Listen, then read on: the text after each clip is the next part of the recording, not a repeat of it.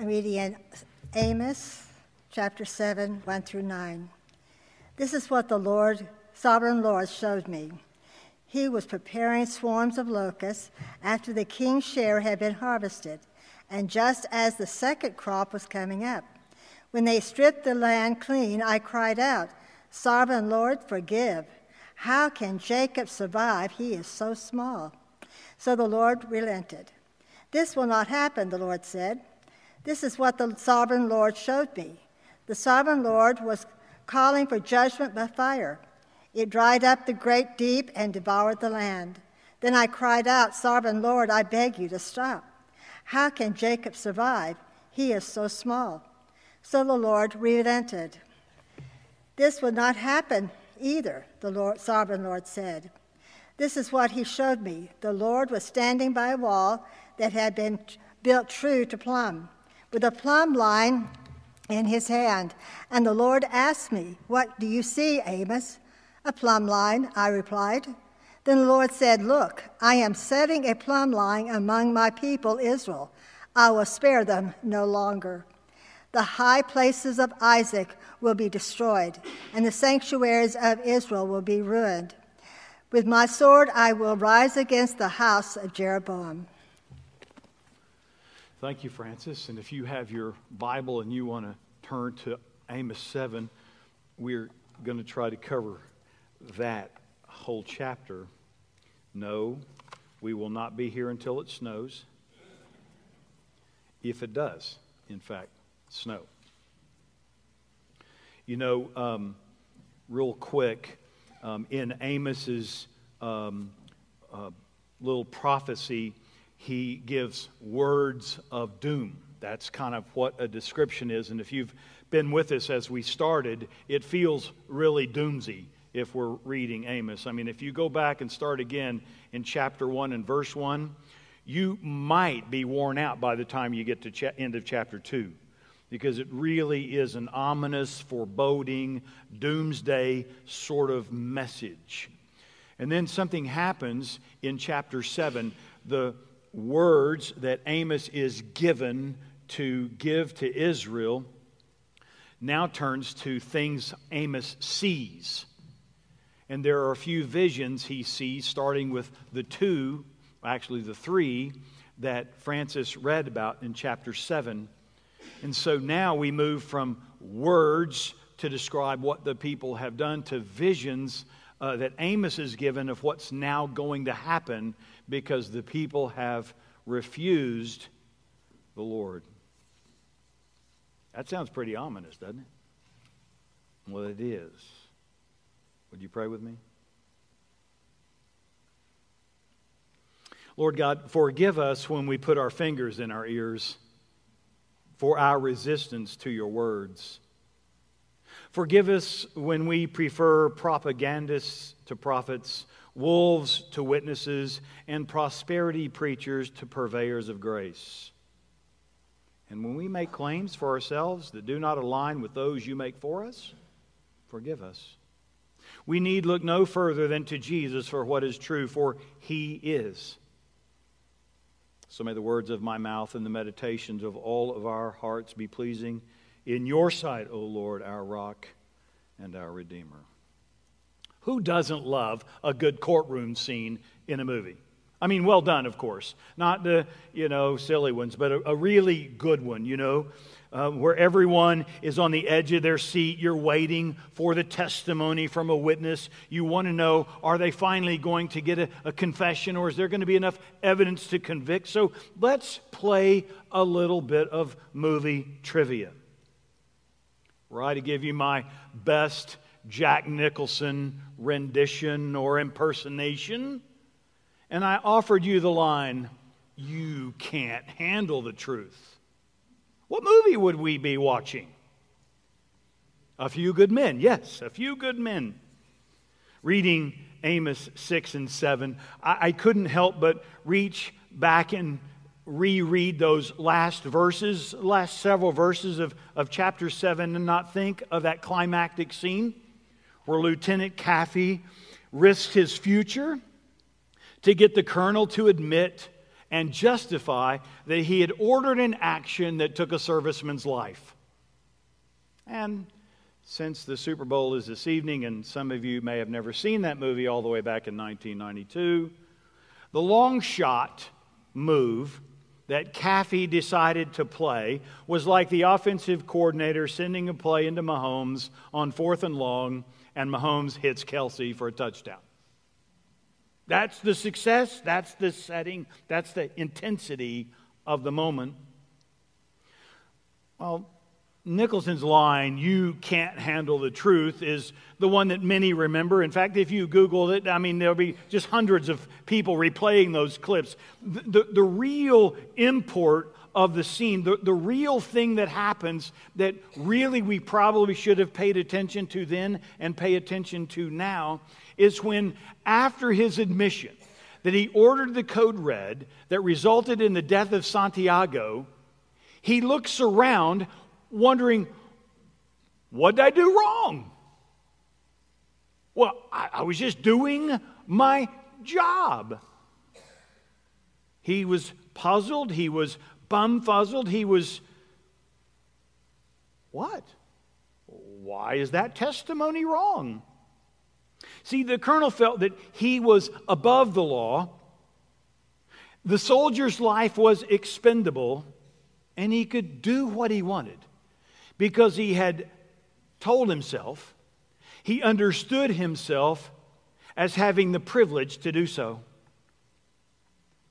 And at this point, we have to ask, like, which is it? Does art imitate life, or does life imitate art? Not a few years after Sorokin's movie made uh, is his play, uh, Sorokin wrote the play that became the movie. Just a few years after the, the movie, a, a couple of Christian writers came out. Brian Walsh and Richard Middleton wrote a little book titled "The Truth Is Stranger Than It Used to Be." Any quibble with that today? I mean, I doubt they imagined then that today we would hear people tell us that truth is considered to be in the eye of the holder. Uh, truth, we are told, is in the eye of the holder. You have your truth, I have my truth, everyone gets to have their truth. So, truth is now not something that we can count on, it's something that we get to determine ourselves. And when truth is in the eye of the holder, the truth, Jesus, becomes a tool rather than someone to know. And here's the deal if we're taking Amos seriously and we're trying to hear it to, in 2024, we have to admit that God's people are not immune to the temptation to hold their own truth. Brian Zahnd new pastors in St. Joe's, Missouri, uh, had a new book come out. I, I don't know if this is in his new book, um, the, uh, but it, it, it's, it's likely. He, he wrote this When the church tries to press Jesus into service as a mascot for a political agenda, this does great harm to the reputation of the church. Now, here's what we need to kind of think. Now, let's move that one backward some millennia and just know that it is this very thing that harmed Israel's reputation. They had no idea that Jesus would be born some centuries later, but the same reality applies. When the truth for Israel came to be held in the eye of the holder, it ruined their reputation as God's people. So listen, I, I don't know if Sorokin, uh, and I don't even know if I'm pronouncing his name right. You can email me and let me know. But I don't know if Sorokin ever read Amos. But I will tell you, it's not hard to hear the resonances.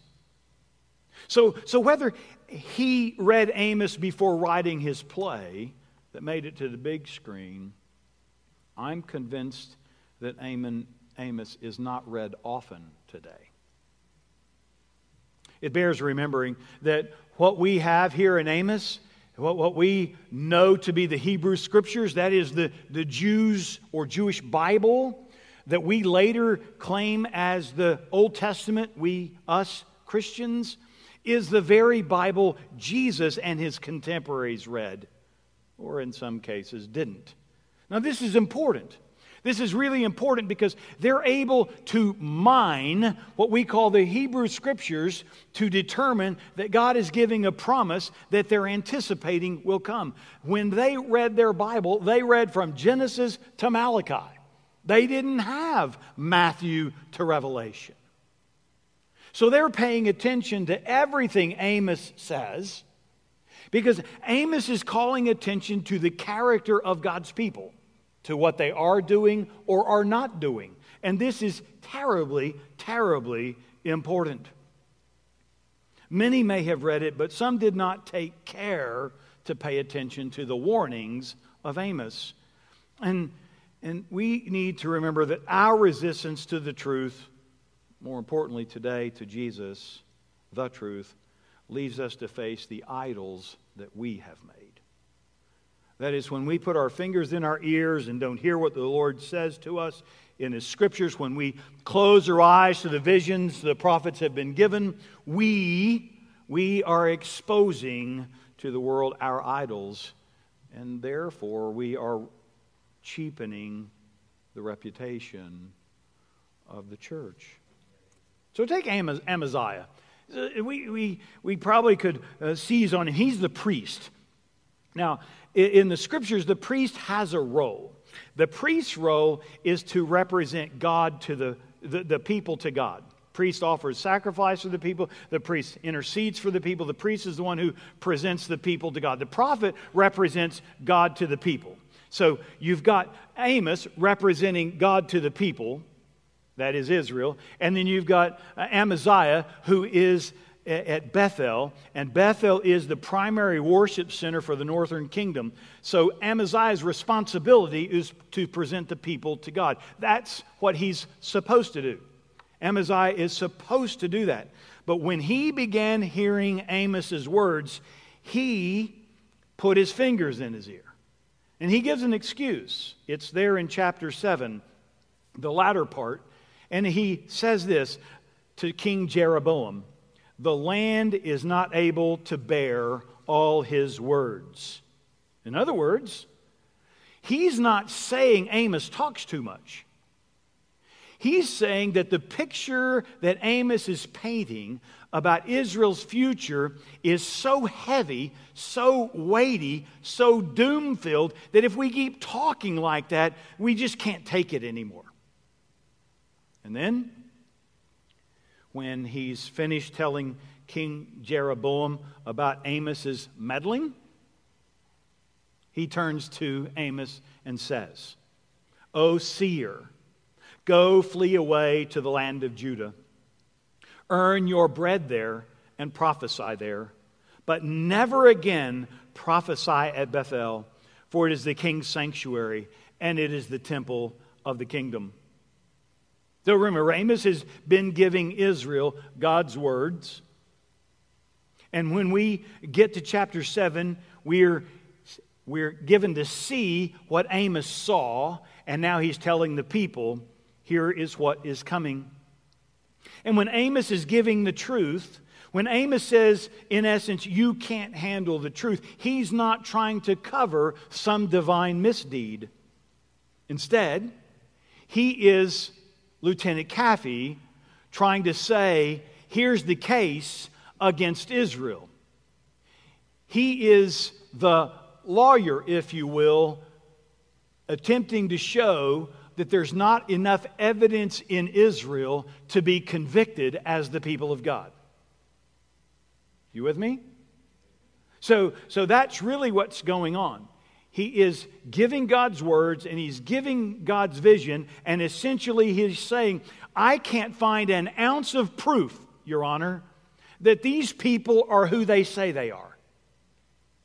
Now, this is where, uh, you know, a footnote would be good, and it probably would make the sermon a whole lot longer, but we'll risk it.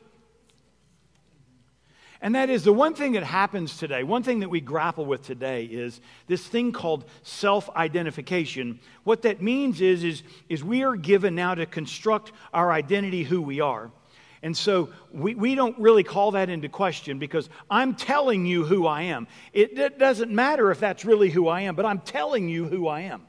And so when we hear surveys out there about people's opinions about everything from the, the weather to their, their governmental preferences to their religious preferences, one of the key things they're talking about is how do you self identify? How do you identify yourself? Well, I'm sitting there and I'm on the phone with a, interv- with a, with a pollster, or I'm filling out one online, or, or I've, one's come in the mail. I'm sitting there, and because of self identification, I get to tell them the best vision of me that I want anyone to understand.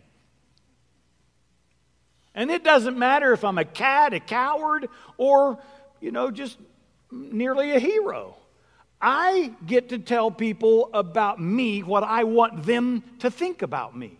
It doesn't matter if that's me or not. It doesn't matter if I can give any proof that that's my character, my nature, my quality. It doesn't matter. And so now, every time you see a poll, you probably, I, I, know I'm meddling, but Amos meddled a little bit too. Every time you see a poll, you probably should question it because chances are someone is giving an opinion based on a vision of themselves that's totally untrue. It's just kind of where we are. Young people would know that as Instagramming.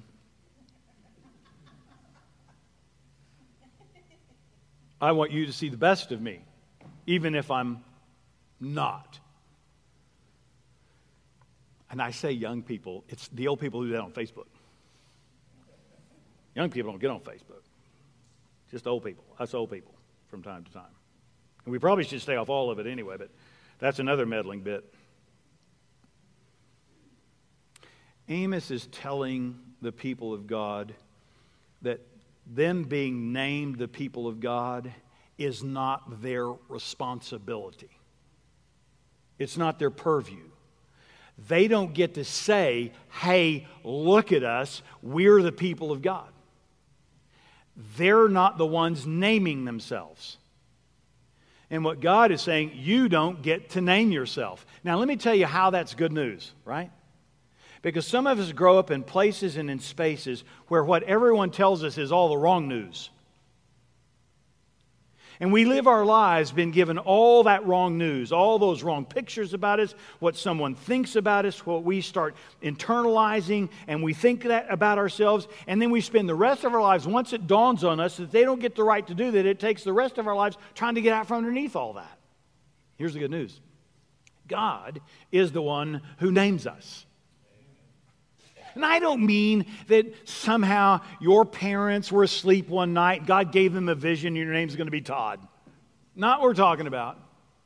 What we're talking about is, is God's the one who it determines his love for you. You don't determine that. And guess what? I don't get to determine God's love for you. That is, if I want him to love you. I don't get to decide that. I don't get to decide that if you don't have my, share my politics, you don't share my economics, you don't share my social position, you don't share my habits, you don't share my likes, my dislikes. I don't get to decide that if you don't measure up to me, God can't possibly love you. I don't get to do that. God names God's own people. We don't, that's not us. But I have to tell you, if you flip on the television, you can hear lots of people quoting lots of scripture telling you exactly who deserves what. And the people that get left out are the people that always get left out. Always. Always. So here's what's interesting about this Amaziah character. When, when Amaziah um, speaks to uh, Amos, to tell him where he should go. Just saying, if you understand the weight of it, he was probably not using language that you would find appropriate here this morning. But that's what was going on. Amaziah was telling Amos where to get off and where to go. Okay? And in his doing that, he took two items very familiar with Israel the land and the temple. And in the northern kingdom, remember by this time, you had Israel and her estranged brothers and sister in Judah, sisters in Judah.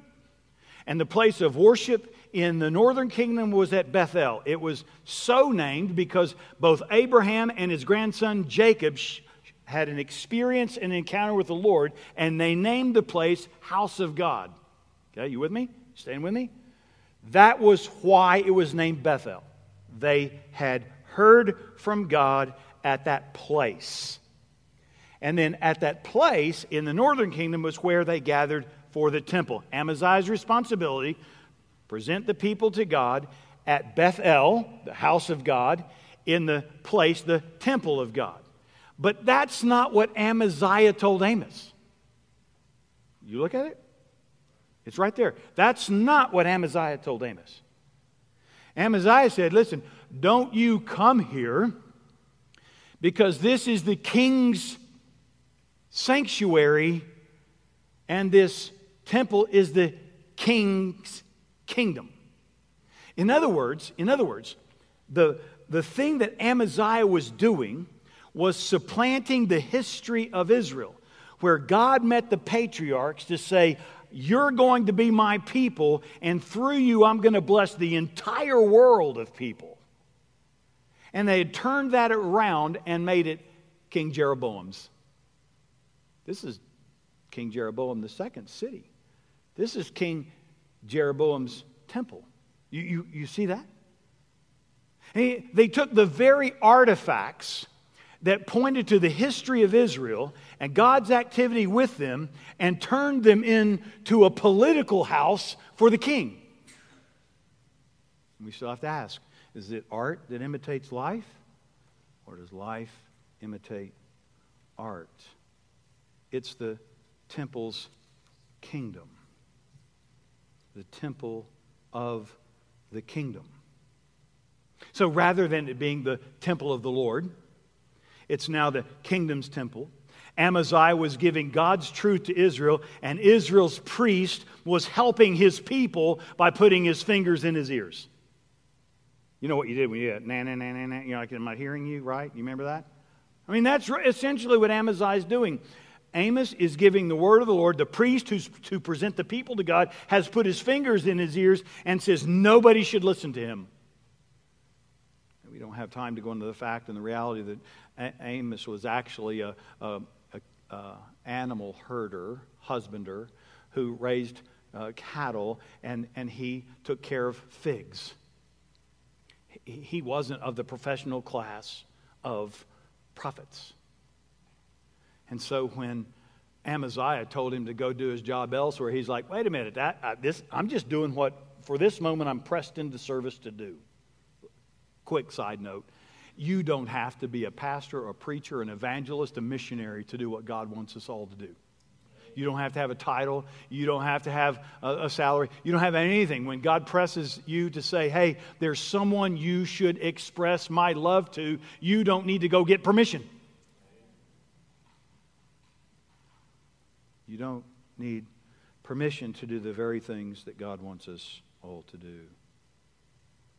Displacing God with our favorite political agenda is both a fool's errand and a modern idol. But if we're reading Amos carefully, it's not a new phenomenon. Hear me? This isn't like we're saying, oh, let's look at what's going on today. This is our human situation. We are always and forever looking for the power to alter those places where God has shown up and said, Here I am, and you're my people, and what we want to do is always say, oh, great, God gave me a piece of land and God gave me a place to worship. Now let's do it the way we want to. That is not new. I mean, listen, I've told you now repeatedly, uh, this is seventh chapter, this probably seven sermons in Amos. We've got chapter eight and chapter nine to go, and thank goodness we got the end of chapter nine. Amen? I mean, it's where the hope lies. But till we get there, this is pretty difficult. We are bristle at the words of doom offered by Amos. And we seem to be uh, uh, with them that we completely ignore, and just like Israel did, that without the relationship with God, without the relationship with Yahweh, there would be no land and there would be no temple. In other words, retelling their history as though they're the one who did everything is a way to bracket God out of the equation.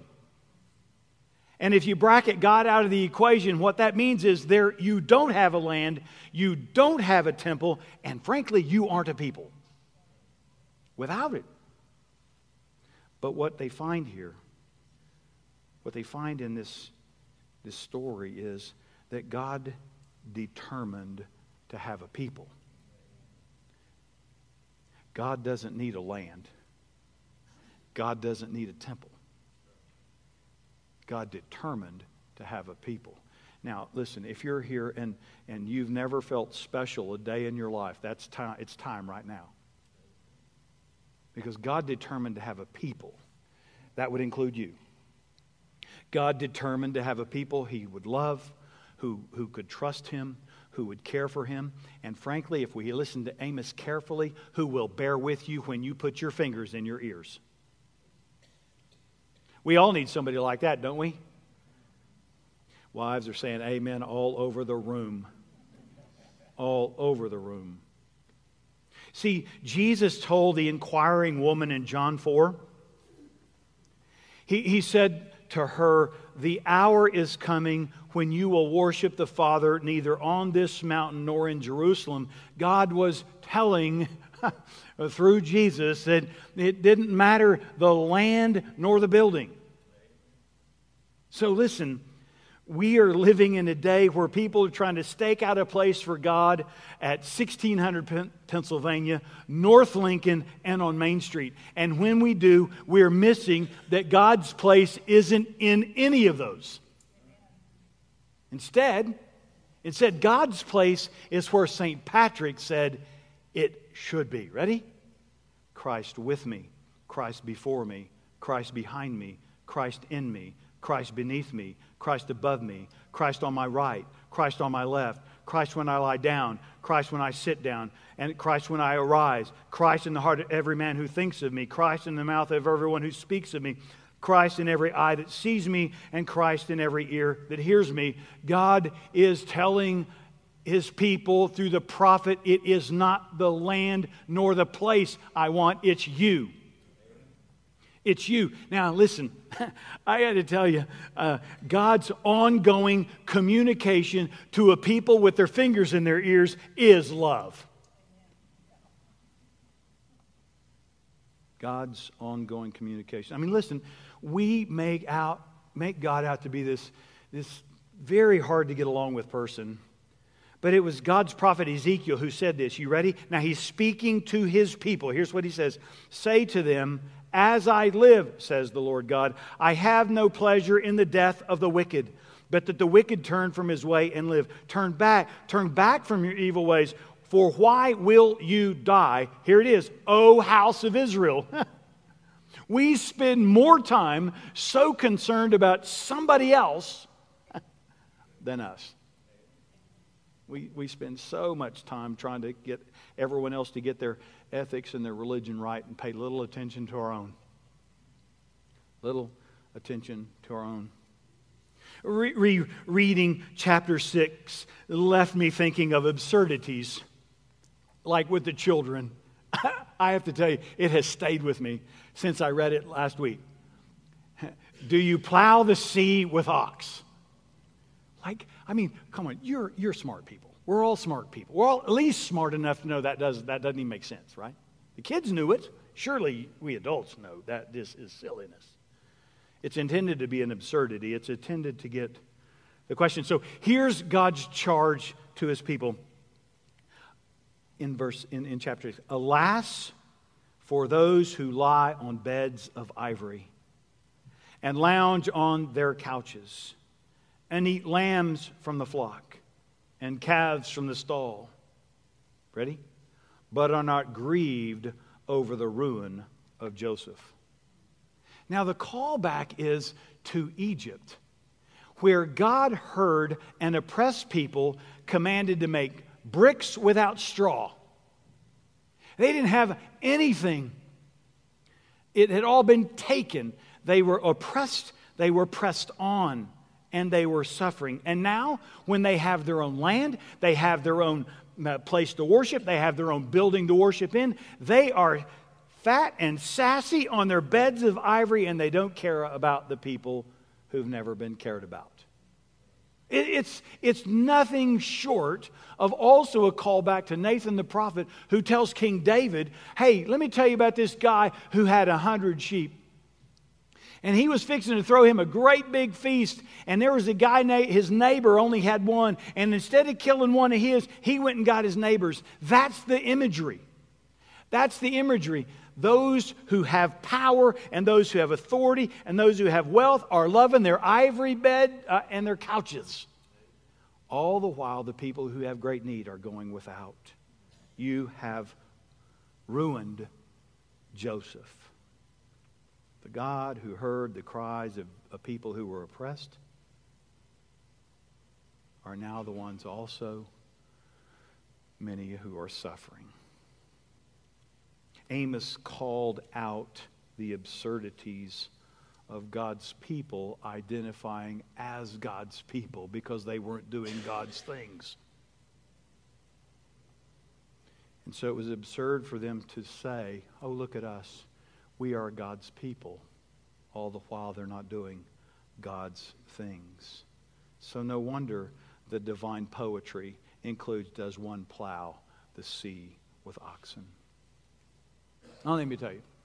The temptation for me early on, thinking through this passage in this text and what maybe God is speaking to me about, it would be easy for me to create a list of contemporary absurdities that follow along this pattern. I mean, a 30 minute news seg- segment could have given us a five hour sermon listing all the absurdities. But you know what the most absurd thing about all of this is? Is the reality that though God's people resist the word of the Lord, God continues to speak to them. You see, we emphasize the absurdity of self identifying in ways that we have no proof that we are God's people. But the greatest absurdity is that God still keeps loving us. That's the absurdity.